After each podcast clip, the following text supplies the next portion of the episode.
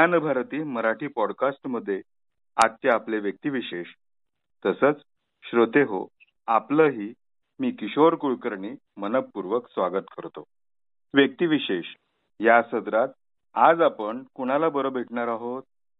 असा प्रश्न तुमच्या मनात निर्माण झाला असेल. दूरचित्रवाणी मालिका नाट्य सिने अभिनेते आणि उत्तम वक्ते सुसंवादक असं बहुआयामी व्यक्तिमत्व म्हणजे राहुल दत्तात्रय सोलापूरकर. यांच्याशी आपण गप्पा मारणार आहोत. राहुलजींचा परिचय मराठी माणसाला आहे.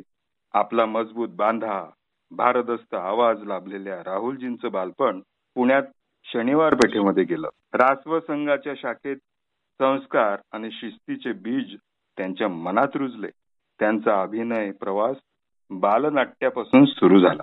एका बालनाटकातून त्यांनी जागी दादाची भूमिका साकारली होती. एकोणीसशे अठ्ठ्याऐंशी मध्ये त्यांच्या अभिनयाला नशीबवान या चित्रपटातून सुरुवात झाली. एकोणीसशे एकोणनव्वद ला थरथराट हा चित्रपट केला आणि या चित्रपटातली टकलू हैवान ही व्यक्तिरेखा विशेष गाजली. अगदी प्रत्येकाच्या स्मरणात ती भूमिका राहिलेली आहे. या टकलू हैवानाला पकडणारा पोलीस अजून पैदा आहे. काय? आई उए, आई आई. कंड्या खुळा असले का खुळा? अरे बातमी खोटी निघाली म्हणून गाववाले गाफील असतील. पोलीस पण ढिल्ले पडले असतील ढिल्ले. थराट चित्रपटातला हा संवाद आपल्याला ठाऊकच आहे. गेल्या तेहतीस वर्षांहून अधिक काळ नाटक आणि चित्रपट दूरचित्रवाणी मालिकांमध्ये ज्यांचा वावर आहे संवेदनशील मन असलेल्या आणि प्रसिद्ध लेखिका शुभा सोलापूरकर यांचे ते सुपुत्र. शुभा सोलापूरकर यांची एकोणीसशे सदुसष्टच्या मेनका मासिकामध्ये तिसारा नावाची कादंबरी प्रकाशित झालेली आहे. साहजिकच आईप्रमाणे राहुलजी हे सुद्धा संवेदनशील मन जपणारे कलाकार आहेत. राहुलजी अभिनेते तर आहेतच परंतु त्यांची अभ्यासपूर्ण व्याख्याने भाषणे यामुळे श्रोत्यांच्या पसंतीचे वक्ते ते ठरलेले आहेत. राहुलजी लोकोपयोगी सामाजिक कार्यात देखील हिरिरीने सहभाग घेत असतात. दहा ते वीस वयोगटातील तसेच आजच्या पिढीतल्या तरुण तरुणींशी सुसंवाद साधायला त्यांना आवडतं. आपल्या शब्द सामर्थ्यानं आणि वक्तृत्वानं स्वामी विवेकानंद यांचं व्यक्तिचित्र श्रोत्यांच्या डोळ्यासमोर हुबेहूब साकारणं ही राहुलजींची विशेष शैली आहे. लहान मुलांवरती उत्तम संस्कार केले त्यांच्यात वाचन संस्कृती रुजवली तर उद्याचा सशक्त भारत घडेल यावर त्यांचा गाढ विश्वास आहे. असे हे उत्तम व्यक्तिमत्व आपल्या समवेत आहेत. त्यांच्याकडून आपण ज्ञान अनुभव आणि विचारांचं धन घेऊया.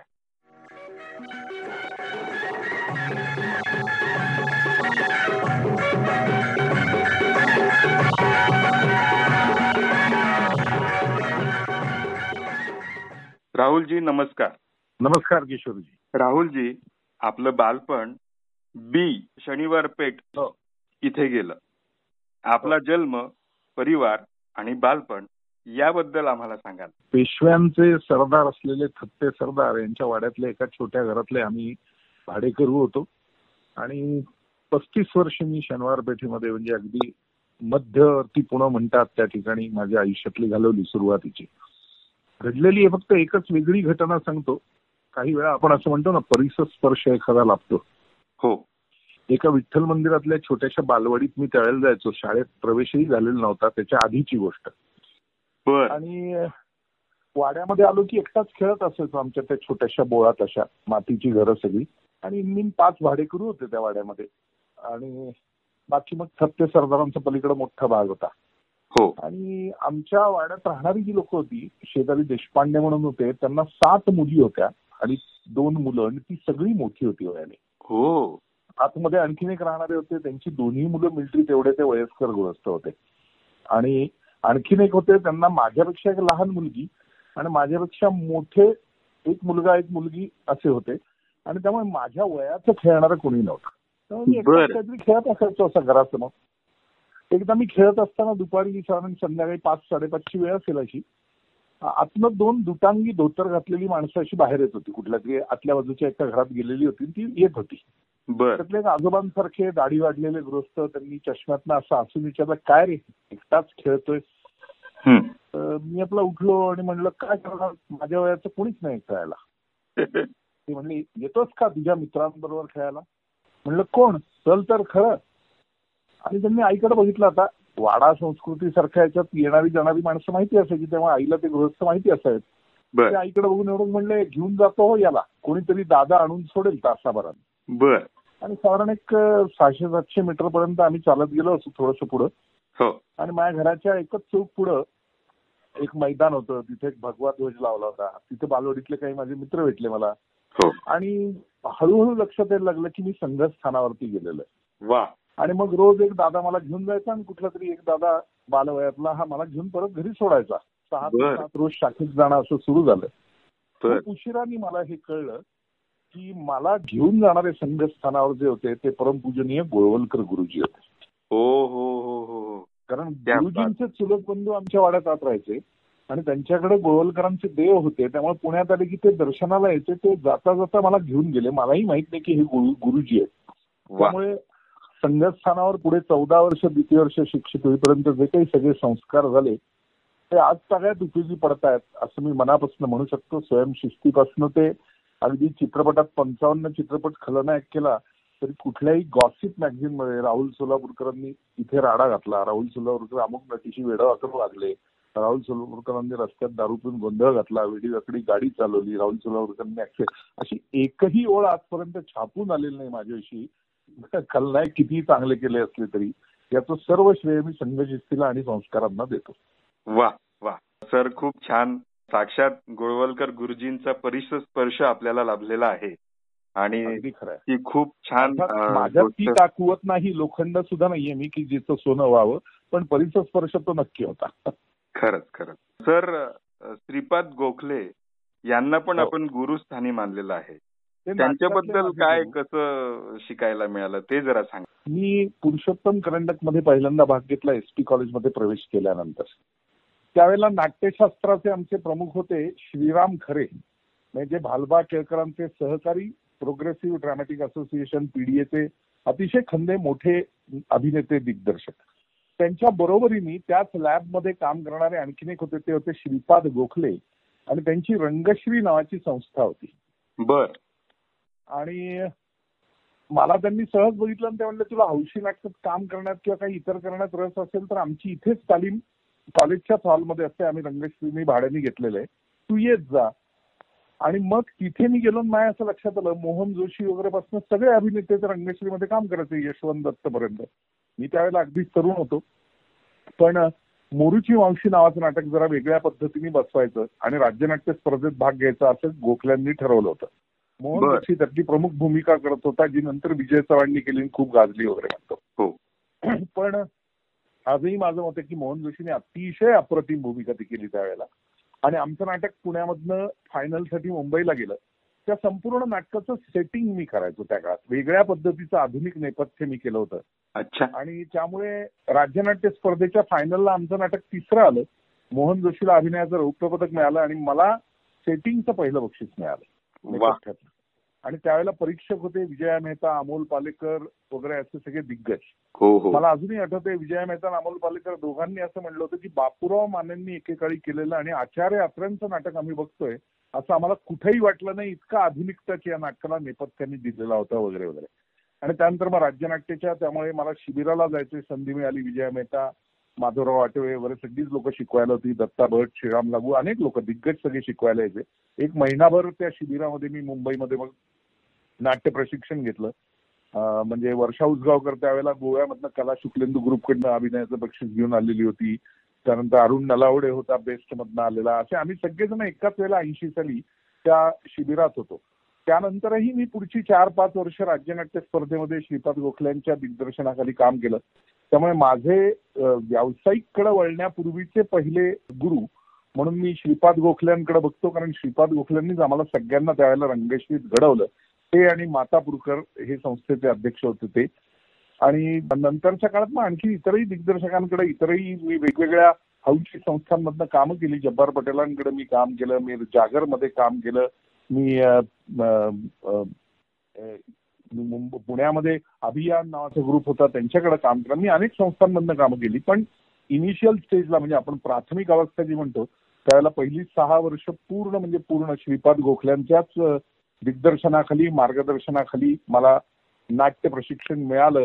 वेळी यावेळी वेगवेगळ्या पद्धतीने मुद्दामून असं नाही पण सहज अनुभवातनं सुद्धा असं मी मानतो. सर मला असं वाटतं की श्रीपाद गोखलेंबरोबरचा हा जो काळ आहे हा आपल्या हो. आयुष्याचा टर्निंग पॉइंट असं आपण म्हटलं तर वावगं ठरणार नाही. टर्निंग पॉईंट असं मी म्हणणार नाही. त्याचं आणखीन एक थोडंसं मागे जाऊन भूतकाळात जाऊन कारण सांगतो. हो. मी दहावीला असताना मी एनसीसीत होतो शाळेच्या.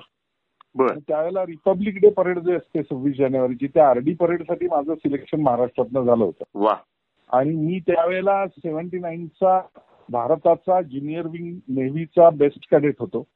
तत्कालीन प्रधानमंत्री मोरारजी देसाई यांच्या हस्ते मला नऊ पदकं मिळाली होती एकूण वा वा आणि कल्पना अशी होती त्यावेळेला वेगवेगळे विषय असतात डोक्यात तर डोक्यात असं आलं होतं की आपण नेव्हीत किंवा मर्चंट नेव्हीत जावं वगैरे वगैरे. पण दहावी झाल्यानंतर मात्र मग ठरवलं की नाही शिक्षण घ्यायचं वडिलांनी सांगितलं ते आधी घे. मग अकरावी बारावी मी शिक्षण घेतलं त्याच काळात हे मिळाल्यामुळे राज्यनाट्य स्पर्धेनंतर शिबिराला जे गेलो तिथं माझ्या मनात पहिल्यांदा असं आलं. आपण का हीच करिअर करू नये? अभिनय हीच. तोपर्यंत. मला कधी वाटलं नव्हतं. त्यामुळे एका वेगळ्या अर्थी तुम्ही म्हणता त्याला थोडंसं पूरकच आहे. की श्रीपाद गोखल्यांकडे जाऊन मी राज्यनाट्य स्पर्धेत नेपथ्य केलं त्यातनंच बक्षीस मिळून मी पुढे गेलो. आणि हो. तेव्हा माझ्या मनात पहिल्यांदा आलं की बाबा आपण आता अभिनय हे करिअर निवडावं. आणि म्हणून मग मी अभिनय करायचं ठरवलं. सर मी आपल्या आवडत्या विषयाकडे येतो. शिव छत्रपती. शिवाजी राजे शाहू महाराज स्वामी. विवेकानंद स्वातंत्र्यवीर हो. सावरकर यांच्या जीवनचरित्रावरील अभ्यासपूर्ण आणि चिंतनशील व्याख्यानांमुळे श्रोते भारावतात आपल्या व्याख्यानाला आपल्या भाषणाला. तर या व्याख्यानांकडे आपण कसे वळलात? मला पहिल्यापासून शाळेपासूनच वक्तृत्व स्पर्धेची सवय होती. म्हणजे शाळेत असताना बेळगाव वाङ्मय चर्चा मंडळाच्या वक्तृत्व स्पर्धेला अगदी कर्नाटकात बेळगाव पर्यंत जाऊन वेगवेगळे करंडक शाळेला जिंकून देणाऱ्या लोकांमध्ये माझा सहभाग असायचा. आणि आंतरशालेय नाट्य स्पर्धेमध्येही मी तिन्ही वर्ष सहभाग भाग घेऊन तिन्ही वर्ष मला अभिनयाचा आणि शाळेला करंडक मिळवून दिलेला होता. त्यामुळे बोलण्याची सवय होती. संघस्थानावर जात असल्यामुळे बौद्धिक ऐकत होतो. त्यामुळे आपण जे काही चांगलं वाचलंय ते लोकांकडे शेअर करता आलं पाहिजे असं मनापासून वाटायचं. माझी आई लेखिका असताना ती अनेक दिग्गज लेखक लेखिकांबरोबर वावरायची. काही आमच्याकडे म्हणजे आर्थिक सुबत्ता अजिबात नव्हती पण माणसांची सुबत्ता मोठी होती. कारण आईचे पहिले प्रकाशक कुलकर्णी ग्रंथागार हेच गदी माडगुळकरांचे प्रकाशक होते. मला माहितीही नव्हतं की हे अण्णा आहे पण. आम्ही त्यांच्याकडे कधीही गेलो घराजवळच होतं त्यांचं घर. त्यांची मुलगी माझ्या वर्गातलीच होती. त्यामुळे आमची मैत्री उत्तम. धोतर घातलेले कोण गृहस्थ बसले ते माझे नाही आम्हाला चॉक द्यायचे कधी गप्पा मारायचे. माहितीही नसायचं त्या काळात की हे गदी माडगुळकर. एवढं मोठं व्यक्तिमत्व आहे. पण हो. ते असतील. किंवा नंतरच्या काळात आईचं साहित्यप्रेमी भगिनी मंडळ जे पुण्यात निर्माण झालं त्याच्यामध्ये शैलजा राजे शकुंतला गोगटे ज्योत्स्ना देवधर आणि माझी आई अशा चौघी जणी एकत्र काम करायच्या. रेडिओवरती त्या काळात या कार्यक्रमांसाठी आई जायची त्यामुळे तिथे दमा मिराजदारांपासून अनेक लोक भेटायची. या सगळ्या लोकांचे संस्कार कळत नकळत होत होते त्यांचं बोलणं ऐकत होतो. आणि उत्तम बोलता आलं पाहिजे आपण मराठी आहोत याची एक सवय लागली होती. आणि कॉलेजमध्ये गेल्यानंतर सुदैवाने असं झालं की पुण्यामधली जी वसंत व्याख्यान मला अत्यंत गाजणारी अनेक वर्ष चाललेली ज्याच्यात अनेक दिग्गज बोलून गेलेले आहेत ती आमच्या एस पी कॉलेजच्या अगदी शेजारी टिळक स्मारक मंदिरात भरायची. त्यामुळे तिथे अनेकांचं वक्तृत्व ऐकता आलं. शनिवार वाड्यावरची उत्तम भाषणं त्या काळामध्ये ऐकता आली. आणि आपल्याला असं बोलता आलं पाहिजे असं त्याही काळात वाटायचं जरी वक्तृत्व स्पर्धात असलं तरी. सुदैव एवढंच झालं की कॉलेजच्या काळामध्ये मी जवळजवळ पासष्ट वक्तृत्व आणि कथाकथनाच्या स्पर्धा जिंकल्या. वा.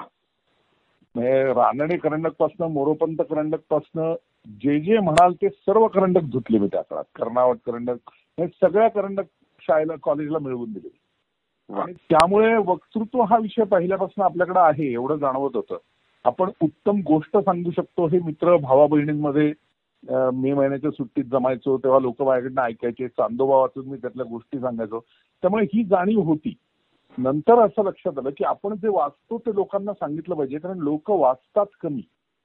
बरोबर. मग चांगल्या गोष्टी लोकांपर्यंत पोहोचवता कशा येतील? या हेतूने मी व्याख्यानं द्यायला सुरुवात केली. आणि सुदैवानी एक चांगली गोष्ट अशी घडली की संघाचे संस्कार असल्यामुळे त्या सगळ्या व्याख्यानातनं जे जे काही मानधन किंवा मिळेल ते आपण उत्तम समाजोपयोगी कामाला वापरता येत आहे असंही लक्षात आलं. आणि त्यामुळे आता न चुकता वर्षभरात साधारणतः माझी नाही म्हणलं तरी एक सत्तर ऐंशी व्याख्यानं हे कोरोनाचा काळ सुटला तर होतच असतात कुठं ना कुठं तरी. आणि त्याच्यामधली किमान तीस ते चाळीस व्याख्यानं गेली सहा ते सात वर्ष परदेशात होतात. अमेरिकेत गेलो की साधारण पंधरा वीस व्याख्यानं करून परत येतो मी एक दौरा करूनच. हो बरोबर. राहुलजी बालक आणि युवा शक्ती आपल्या जिव्हाळ्याचा विषय राहिलेला आहे. त्याबद्दल सांगा ना. जिव्हाळ्याचं म्हणण्यापेक्षा माझं म्हणणं असं आहे की संस्कारक्षम वयातच जर संस्कार झाले तर गाडी रुळावरती व्यवस्थित राहते कुठेतरी भरकटत नाही. आणि तो जो संस्कारक्षम वयाचा भाग असतो त्या काळातच ते करावं लागतं असं माझं मत. मग तो कुठल्याही आर्थिक परिस्थितीतला मुलगा असो पण त्याला जर ही जाणीव झाली की मी माझ्या शिक्षणाने माझ्या बुद्धिमत्तेनी आणि उत्तम वागण्यानेच मोठा होऊ शकतो हे जर जाणवलं त्याला आणि त्यासाठी त्याच्यापुढे तशा पद्धतीचे इतिहास पुरुष किंवा आदर्श जी जी व्यक्तिमत्व समाजात होऊन गेलेली आहेत त्यांचे जर जीवन कहाण्या सांगितल्या तर ते लोक निश्चितपणे त्या मार्गाला जाऊ शकतात असं माझं वैयक्तिक मत आहे. आणि त्या दृष्टीने मग मी महाविद्यालयीन युवक असतील त्यांच्याशी संवाद साधणं असेल किंवा छोट्या मुलांच्या संस्थांमध्ये आणि अगदी छोटी मुलं कशाला मी विशेष मुलं ज्यांना म्हणतो अशाही अनेक संस्थांशी गेली अनेक वर्ष निगडीत आहे. म्हणजे ऐंशी पासनं आजपर्यंत मला आठवत नाही. माझ्या घरात दिवाळीचा आकाश कंदील हा कामायनीच्या म्हणजे विशेष मुलं असं आम्ही म्हणतो पण लोकांना कळण्यासाठी म्हणून जी मतिमंद मुलं असतात त्यांनीच बनवलेला लागतो. पण त्या रांगोळ्या त्यांच्याकडच्याच येतात. मी दुसऱ्या कोणाहीकडनं ते स्वीकारत नाही. की नाही कितीही चांगला मला स्वतःला बनवता येत असला मी करत असलो तरी मी करणार नाही. माझ्या घरात त्यांचाच लागेल आणि त्यांच्याशीच माझा संपर्क राहील. त्यामुळे मी या सगळ्या वयाच्या मुलांशी संपर्कात राहतो त्यांच्याशी संवाद साधण्याचा प्रयत्न करत असतो. कितपत यशस्वी होतो मला माहिती नाही पण आजपर्यंत अनेक संस्थांशी संबंध आलेला आहे शाळांशी संबंध आलेला आहे महाविद्यालयांच्या कुठल्याही गॅदरिंग किंवा बक्षीस समारंभाला जरी गेलो तरी माझं हे सांगणं कायम असतं की मला बोलायला विद्यार्थ्यांशी संवाद साधायला तुम्ही एक तास देणार असाल तर मी येतो मला बक्षिसं वाटण्यात रस नाही. आणि मग ते लोक खुशच होतात की अरे वा प्रमुख पाहुणा भाषणही करणार म्हणतोय मग उत्तमच. मी म्हणतो मी तुम्हाला पूर्ण वेळ देतो. तीन तास देतो. त्याचा काही प्रश्न नाही. पण मला मुलांशी संवाद साधायला एक तास ते सव्वा तास मिळालाच पाहिजे. मला त्यातनं जे पोचवायचे ते मला मुलांपर्यंत पोचवायचे. आणि माझा आजवरचा अनुभव आहे. दोन अडीचशे गॅदरिंग तरी मी केले असतील. वेगवेगळ्या ठिकाणी गेलो असेल समारंभांना. मुलं अत्यंत रिसेप्टिव्ह असतात. उत्तमरित्या ऐकून घेतात. आणि नुसतं ऐकून घेत नाहीत उत्तम प्रश्नोत्तर करतात. त्यांच्या जिवाळ्याच्या गोष्टी असतात. आणि त्यांना जेव्हा ते पटतं तेव्हा त्या मार्गाने जायला मुलं उद्युक्त होतात. हे आजवर माझा अनुभव आहे. बरोबर. राहुलजी यशस्वी पुरुषाच्या माग स्त्री असते. आपल्या सर्वच आघाड्यांवरती खंबीर साथ देणाऱ्या सौ मृणालजी आपल्या सोबतीला आहेत.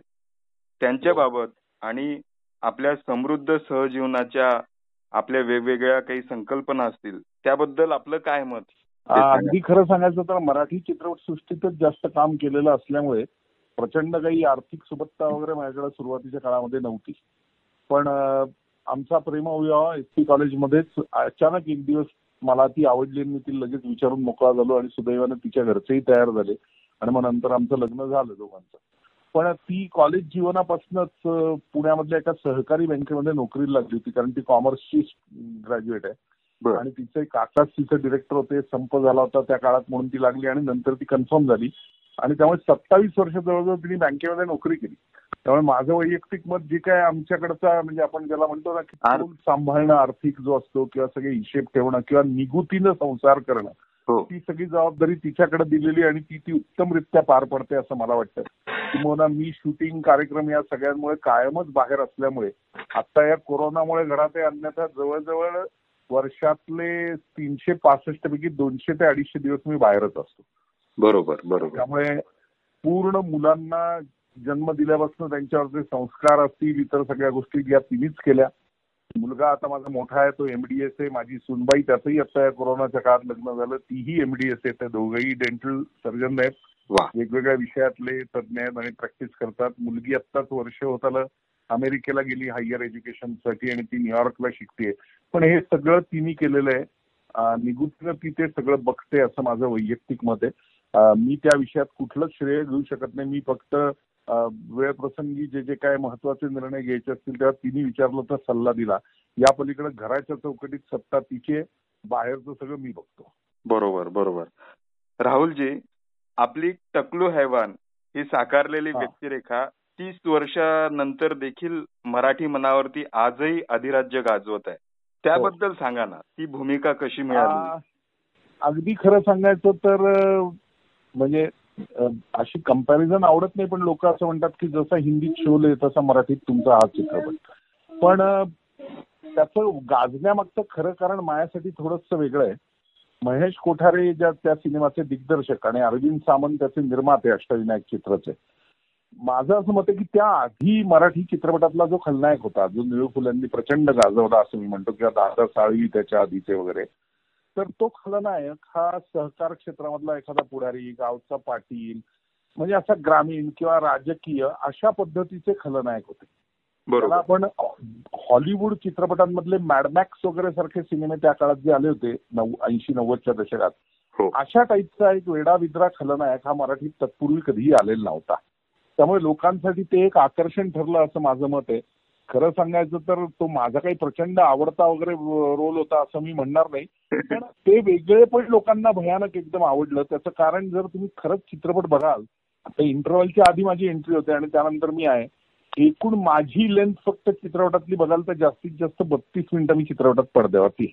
बरोबर. पण पहिल्या वाक्यापासून पहिल्या फ्रेमपासून त्या चित्रपटात टकलू हैवान टकलू हैवान यांनी सुरुवात होते. त्यामुळे ते लोकांच्या डोक्यात प्रचंड बसलं. त्या काळात ती एक मोठी क्रेज निर्माण झाली सगळी मोठ्या प्रमाणावरती. आणि सेल्युलॉइडचा एक म्हणजे चित्रपटाचा एक असा परिणाम असतो की सिरियल आणि चित्रपटातला हाच फरक आहे असं मी मानतो.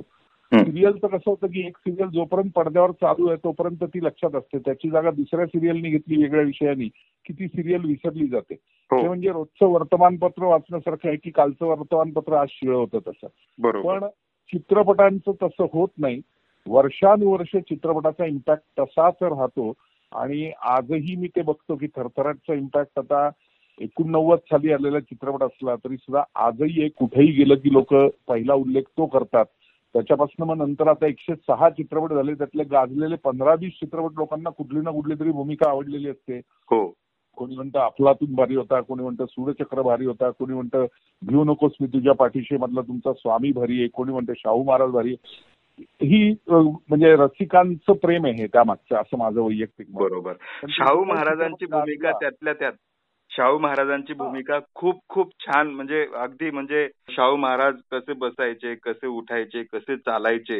विचार कसे करायचे ह्या सगळ्या भूमिकेमध्ये जे जिवंतपणा आणलेला आहे तो अतिशय. वाखाणण्यासारखा आहे तर त्याबद्दल काही सांगा ना खरं सांगायचं तर तीही भूमिका माझ्याकडे अशी अचानकच आली म्हणजे आमचे जयवंत वालावलकर नावाचे बहुरूपी रंगभूमी पुण्याचे म्हणजे ज्यांनी राजकारण गेलं चुलीत वगैरे अनेक नाटकांची निर्मिती केली. त्यांच्या मनात ही कल्पना आली होती की शाहूंवर काहीतरी व्हावं. रमेश जाधव प्राध्यापक रमेश जाधवांची पुढारी मधली त्यावेळेची एक दर रविवारी एक शाहू महाराजांविषयी लिहायचे त्याच्याविषयीचं वाचून.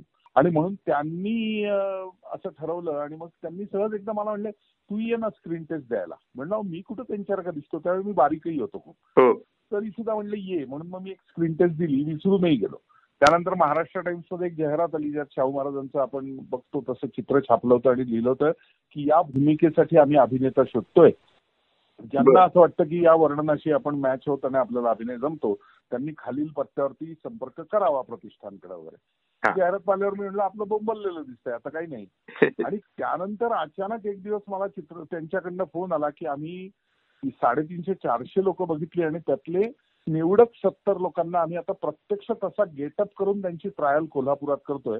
तर पुढच्या चार दिवसात तुम्हाला कधी ज्या दिवशी शक्य आहे त्या दिवशी कोल्हापुरात या. हो. मी कोल्हापूरला गेलो ती स्क्रीन टेस्ट दिली आम्हाला सगळ्यांना नंबर दिले होते आणि मग त्यांचं जे काही पॅनल होतं शाहू महाराजांचं कटाप्पाच्या त्या पॅनलनी मिळून ठरवलं एक दिवस मला तार आली की तुम्हाला निवड केलेली आहे तुमची. तिचा म्हणजे मी कोल्हापूरला जेव्हा भेटायला गेलो पुढच्या सगळ्या गोष्टीसाठी त्यावेळी प्रसिद्ध वेशभूषाकार भानू अथय्या तिथं होत्या.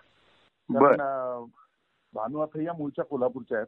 शाहू हो. महाराजांचे जे राजपुरोहित होते त्या घराण्यातल्या त्या पण नंतर त्यांचं लग्न साऊथ इंडियन माणसाची झालं म्हणून अथय्या नाव झालं. हो. त्यामुळे त्या सगळ्या कॉस्ट्युम त्यांनी माझ्याकडे बघितलं म्हणलं कुणा बावटन तुला निवडलं रे? तर म्हणलं काय झालं भानुताई तर किती बारीक आहेस तू. शाहू महाराज केवढे होते. मी नाही तुला एवढं पॅडिंग बिडिंग लावणार. तू जरा जाड हो बाबा आधी. सुदैवानी एकच गोष्ट होती की पूर्ण अभ्यास झाल्याशिवाय मी उभं राहणार नाही असं मी दिग्दर्शकांना आणि निर्मात्यांना बोललो होतो. हो. त्यामुळे मी सहा महिने जवळजवळ सर्वच म्हणजे लंडन म्युझियम पर्यंत जाऊन सगळ्या पद्धतीचे पेपर शाहू महाराजांविषयीची सहा चरित्र आठवणी इतर गोष्टी करवीर प्रॉव्हिन्स त्या काळातलं जे होतं ते सगळं बघणं असा टोटल अभ्यास केला. वा. या सहा महिन्यात मी चाळीस किलो वजन वाढवलं माझं. आणि त्याच्यावरती मग तीन पॅडिंग लावली जायची. म्हणजे केवढे मोठे असतील महाराज हे तुमच्या हो. लक्षात येईल. आणि मग त्यानंतर ती मी भूमिका केली. पण आजही त्याचं श्रेय मी माझ्याशी कुठंच नाही. मला ज्यांनी ज्यांनी तिथं दिग्दर्शक सतीश रेंडे असतील आमचे बीबी पाटील असतील कैलासवासी भिक्षक पाटील आमचे सेक्रेटरी असतील कुलकर्णी सर असतील त्यानंतर डॉक्टर विलास संघवे असतील या सगळ्यांचं ते श्रेय आहे. भानु असतील आमचे मेकअप मन असतील बाबुराव आयतवडेकरांपासून माझं असं वैयक्तिक मत आहे की त्या सगळ्यांनी मला शाहू म्हणून लोकांसमोर कसं प्रोजेक्ट करायचं याचा विचार केलेला होता. मी फक्त महाराजांची विचारसरणी काय असेल हे निर्णय घेत असतानाची याचा अभ्यास करून माझ्या पूर्ण कॉन्सन्ट्रेशन माझा चेहरा आणि माझे डायलॉग याच्यावरती केलं होतं. सुदैवानी लोकांना असं वाटलं की प्रत्यक्ष शाहू महाराजच आपण बघतोय.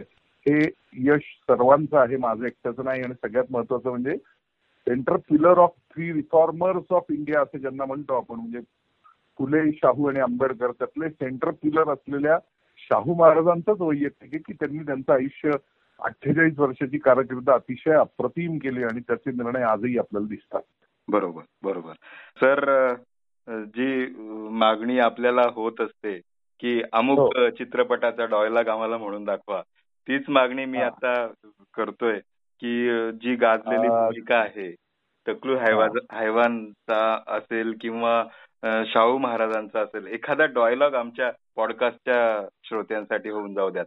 म- मला आता डायलॉग काही आठवत नाही पण टकलू हैवानचा उल्लेख तुम्ही केला तर त्या स्टाईल मध्ये फक्त एक डायलॉग म्हणतो हो, हो. ज्ञान भारती मराठी पॉडकास्टसाठी किशोरजींबरोबर आज मला संवाद साधता आला याबद्दल तुमचा आवडता अंशतः हा टकलू आणि उरलेला राहुल सोलापूरकर मनापासून आभारी आहे. वा वा. खूप छान. राहुलजी बोला. यापूर्वी आपल्या भरपूर मुलाखती झालेल्या आहेत. आपल्या मुलाखतींना आपण चांगल्या पद्धतीने प्रश्नोत्तरांना सामोरे गेलेले आहात. पण. यापूर्वीच्या मुलाखतींमध्ये कुणी विचारलेलं नाही आणि आपण सांगितलेलं नाही असं काही आहे का जे सांगावं वाटेल तुम्हाला? नाही खरं सांगायचं तर नाही. My life is a open book जे जे काय आजपर्यंत लोकांनी विचारलं त्या प्रत्येक गोष्टीला मी उत्तरं दिलेली आहेत. त्यामुळे असं वेगळं काही असं नाहीये. आणि आता इतकी म्हणजे इतकी वर्ष झाली म्हणजे एक्क्याऐंशी साली माझ्या आयुष्यातलं पहिलं व्यावसायिक नाटक मी केलं. हो. गेली चाळीस वर्ष मी याच क्षेत्रात काम करतोय. पंचवीसहून अधिक व्यावसायिक नाटकं झाली एकशे सहाहून अधिक मराठी चित्रपट झाले सहा हिंदी चित्रपट झाले बत्तीस दूरदर्शन मालिका झाल्या हजारो व्याख्यानं झाली जगभर. त्यामुळे आता काही वेगळं असं मला सांगण्यासारखं किंवा राहिलंय आयुष्यात असं काही वाटत नाही. एकच गोष्ट मनापासून सांगतो की स्वातंत्र्याच्या पंच्याहत्तराव्या वर्षात आपण पदार्पण केलेलं आहे. हो. कोणालाच वयाची शाश्वती देता येत नाही आणि भविष्य कोणालाही मांडता येत नाही. हो. पंच्याहत्तरीच्या निमित्ताने एक वेगळा प्रोजेक्ट आता मी सुरू करतोय. त्यासाठी मी पुढच्या आठवड्यात दिल्लीला चाललोय भेटायला.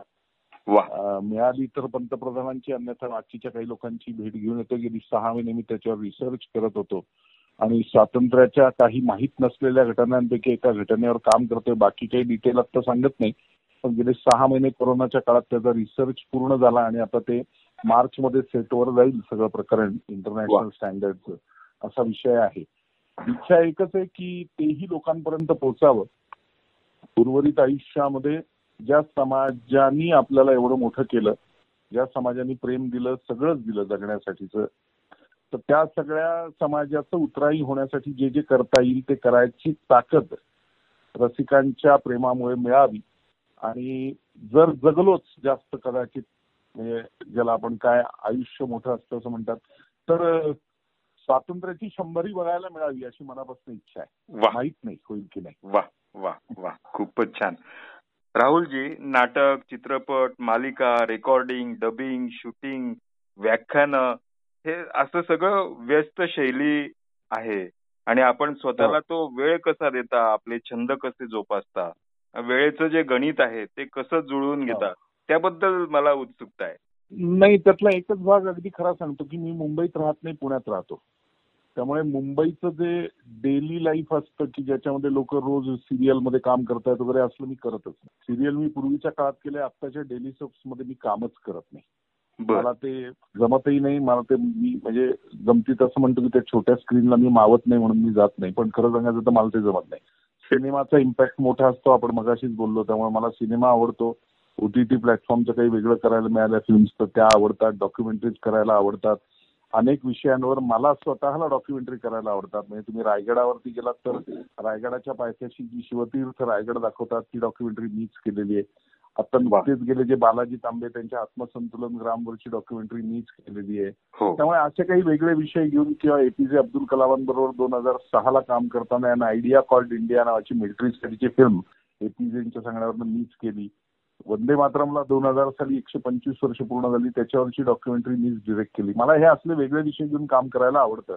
आणि सगळ्यात महत्वाचं म्हणजे वेळ नाही हे कारण खोटं असतं असं माझं मत आहे. करायचं ठरवलं असेल तर तुम्हाला त्यासाठी वेळ काढता येतो असा आजवरचा माझा अनुभव आहे. आणि आजपर्यंत असं कधी घडलेलं नाही माझ्या बाबतीत. ज्या देशात आपण जन्मलो त्या देशाची परंपरा त्या देशाचा इतिहास हा खूप मोठा आहे. त्या देशाचं वैविध्य हे जगात कुठेही सापडणार नाही असं आहे. त्या देशावरती प्रेम करायला शिका. आपोआप तुम्ही देशावरती प्रेम करायला लागलात की संकुचित मनोवृत्ती प्रचंड मोठी होऊन जाईल. सगळ्यांची असते असं मी म्हणणार नाही मी कोणावर आरोप नाही करत आहे पण बघत असतो बाहेर म्हणून बोलतोय. आणि मग जातीभेद रहित असं भारतीय हिंदू म्हणून जगायला आपण जर शिकलो तर माझ्या मते विश्वगुरूच्या दिशेने पाऊल टाकणं सोपं जाईल. वा. हा आपला आशावाद खरंच सकारात्मक दृष्टिकोनातून आहे आपण जो विश्वास निर्माण केलेला आहे त्याबद्दल हो. खूप छान आनंद वाटला त्याचं फक्त जाता आता किशोरजी एकच कारण सांगतो जगावर मी हिंडत असतो साधारण एक आतापर्यंत अठरा वीस देश पालथे घातले हो तिथे कुठेही गेलो आणि तिथल्या कुठल्याही सरकारी अधिकारी किंवा कोणालाही किंवा राजदूत आपले असतील किंवा काही कारणांनी भेटलो कुठेही किंवा काही कार्यक्रमाला गेलो. तर रात्री तिथे ज्या वेळेला पार्टी होते त्या प्रत्येक पार्टीमध्ये ती लोक ज्या वेळेला टोस्ट करतात म्हणजे एकमेकांना चिअर्स करतात आणि सुरू होते पार्टी. त्या प्रत्येक वेळेला मी पाहिलंय कुठल्याही देशामध्ये गेल्यानंतर पहिला टोस्ट हा टू आवर फादर्स लँड असं म्हणून ते करतात. हो आणि त्या हो. प्रत्येक वेळेला तो टू आवर फादर्स लँड असं ते ज्या वेळेला म्हणतात त्या प्रत्येक वेळेला माझ्या मनात येतं की नाही रे बाबा आम्ही नाही म्हणत fathers land we say to our mothers land ही आमची मातृभूमी आहे. वा आणि आईपेक्षा मोठ्या जगात काही नाही. खरंच खरंच खरंच खरंच. राहुलजी आपण ज्ञान भारती मराठी पॉडकास्टच्या श्रोत्यांना अमूल्य वेळ दिला. त्याबद्दल मी आपलं ऋण व्यक्त करतो आणि थांबतो. धन्यवाद. धन्यवाद.